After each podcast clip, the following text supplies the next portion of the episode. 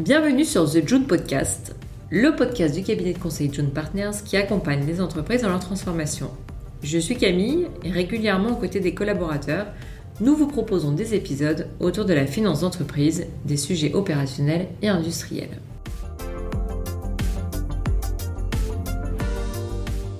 L'obligation d'émettre et de recevoir des factures électroniques va fortement impacter les entreprises établies en France, quelle que soit leur taille. 55% des directeurs administratifs et financiers considèrent que le coût de mise en conformité est élevé et pour 53% d'entre eux, complexe d'après une enquête d'Opinionway pour Esquire. Cette réforme fiscale va entraîner un changement important dans l'organisation des entreprises et doit ainsi être anticipée. Quel est l'impact de la facturation électronique sur les processus des entreprises? Pourquoi anticiper sa mise en place dès maintenant? Comment tirer parti du déploiement de la facturation électronique et éviter bien entendu les faux pas. Lucie Depoix, directrice chez June, va venir nous apporter des éléments de réponse à toutes ces questions qui sont devenues aujourd'hui de plus en plus importantes pour les entreprises françaises. Bonjour Lucie. Bonjour Camille. Depuis quelques temps, la facturation électronique est au centre des discussions au sein des directions financières. Beaucoup d'informations affluent de toutes parts l'État, les médias, cabinets de conseil, et ne sont pas toujours très clairs. Qu'est-ce qui implique cette réforme fiscale et qui est concerné, Lucie? Alors, Nous parlons d'une obligation d'émettre des factures électroniques et de recevoir des factures. Donc là, c'est déjà un changement majeur. Initialement, la loi des finances en 2020 avait prévu un calendrier plutôt serré dès juillet 2024 pour la réception des factures pour l'ensemble des entreprises établies en France euh, et celles qui sont assujetties bien sûr à la TVA. Mais au vu des enjeux de cette réforme, avec ce calendrier très serré, euh, il faut garantir ce passage à la facturation électronique des entreprises dans les meilleures conditions. Et donc, on se rend compte aujourd'hui que nous ne sommes pas prêts et un communiqué de presse datant de fin juillet 2023 vient d'annoncer le report de l'entrée en vigueur, pour l'instant s'inédié, donc sans date. Mais ça sera décidé dans le cadre de la loi des finances pour 2024. Alors nous espérons que cette nouvelle annonce sera faite rapidement pour ne pas casser cette dynamique des projets qui ont commencé à naître depuis cette année. Mais les entreprises ne doivent plus procrastiner. Il faut vraiment prendre ce nouveau report comme un souffle pour mieux s'y préparer. Donc aujourd'hui, il faut d'ores et déjà commencer à préparer ce changement. Donc depuis le webinaire que tu as co-animé sur la réforme fiscale de la facturation électronique il y a maintenant un an, plus le report euh, de la date, quelles sont les prochaines, voire les nouvelles étapes à prendre en compte? Oui, comme tu l'as bien euh, dit Camille, il y a bien sûr le report de la date d'entrée en vigueur de cette loi, euh, sans date, qui sera communiquée plus tard dans la loi des finances 2024. Mais il faut retenir que depuis notre dernier webinaire en juillet 2022, il y a eu plusieurs avancées, grandes avancées même. On a eu le travaux de construction du portail public de facturation qui ont démarré euh, pour permettre le déploiement d'une expérimentation dès janvier 2024. On a eu d'autres nouvelles.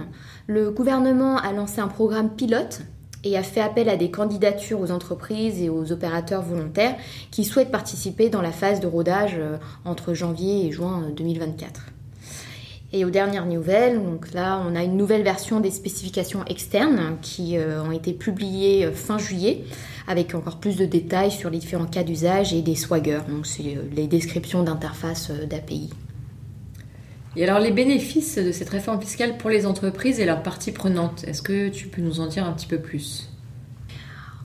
D'abord, en termes d'objectifs, il faut rappeler que c'est euh, un important changement euh, pour l'administration fiscale, mais aussi pour les entreprises.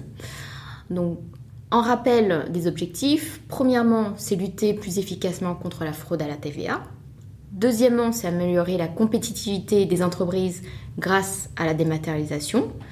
Euh, ça permet euh, une diminution des délais de paiement et donc une baisse de la charge administrative. Troisièmement, c'est simplifier à terme les obligations déclaratives de TVA grâce au pré-remplissage des déclarations. Et quatrièmement, améliorer la connaissance de l'activité des entreprises en temps réel. En ce qui concerne les bénéfices pour les entreprises, ça va aussi de pair. On parle de dématérialisation, donc digitalisation des process. Il y aura un suivi de facturation, donc ça sera facilité, le suivi de toutes les étapes du cycle de vie d'une facture. Donc les plateformes vont permettre de tracer ces étapes de suivi. Donc cette procédure va réduire normalement les délais de réception des factures et de paiement. Donc ça va diminuer normalement aussi les délais de paiement et donc aider le BFR des entreprises. On a euh, la simplification des obligations déclaratives TVA, donc grâce au pré-remplissage des déclarations. Donc ça, ça va diminuer les litiges potentiels.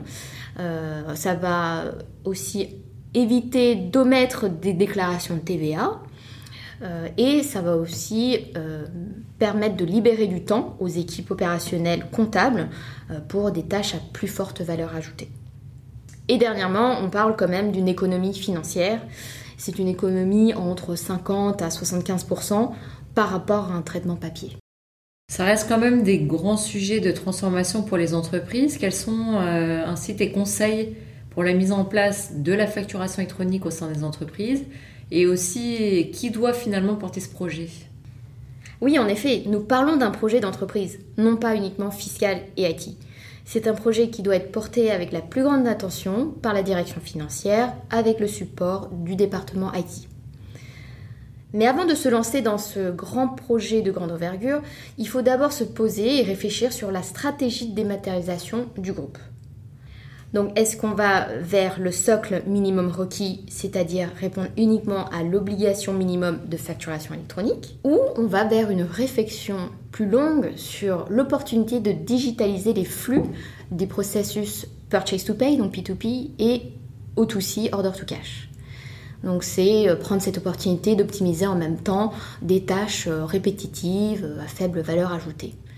Mais dans les, deux cas, il y aura forcément un impact sur les processus opérationnels actuels des équipes. C'est juste euh, où est-ce qu'on voudrait euh, euh, mettre la barre. Quelles sont les, les, bonnes pratiques à suivre pour éviter les faux pas dans l'utilisation de la facturation électronique et surtout en tirer parti? Qu'est-ce que tu peux toi constater chez les entreprises que tu peux accompagner au quotidien sur ces sujets-là?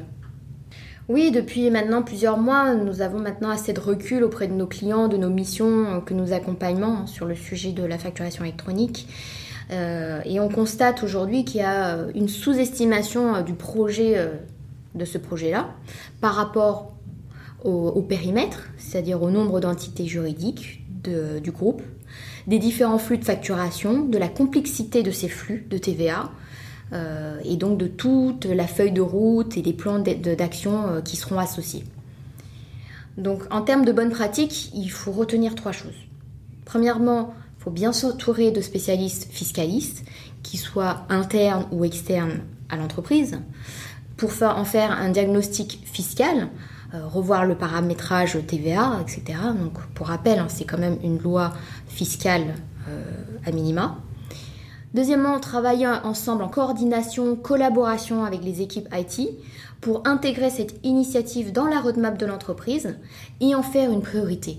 Là, aujourd'hui, je dirais plus euh, selon la taille de l'entreprise, au vu du calendrier, il faut le faire pour tous. Et donc anticiper dernièrement ce projet d'entreprise pour évaluer tous les impacts sur les processus opérationnels, sur le cycle d'émission order to cash, O2C, et de réception, P2P, purchase to pay, voire record to report, air to air, parce que ça implique le e-reporting qui est aussi demandé par l'administration fiscale. Donc même si la réforme sur la facturation électronique est repoussée par le nouveau gouvernement, nous aujourd'hui nous sommes persuadés qu'il ne faut pas relâcher les efforts en matière de dématérialisation des processus et vraiment prendre ce report comme un nouveau souffle afin de démarrer ce projet en toute sérénité. Le passage à la facturation électronique va donc toucher tout le processus opérationnel des entreprises.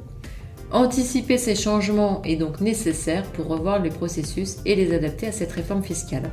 Il est essentiel que ce projet mené par la direction financière et le département IT implique toutes les parties prenantes de l'entreprise afin qu'il soit une priorité. Merci beaucoup Lucie. Merci Camille. À très bientôt pour un nouvel épisode. À bientôt.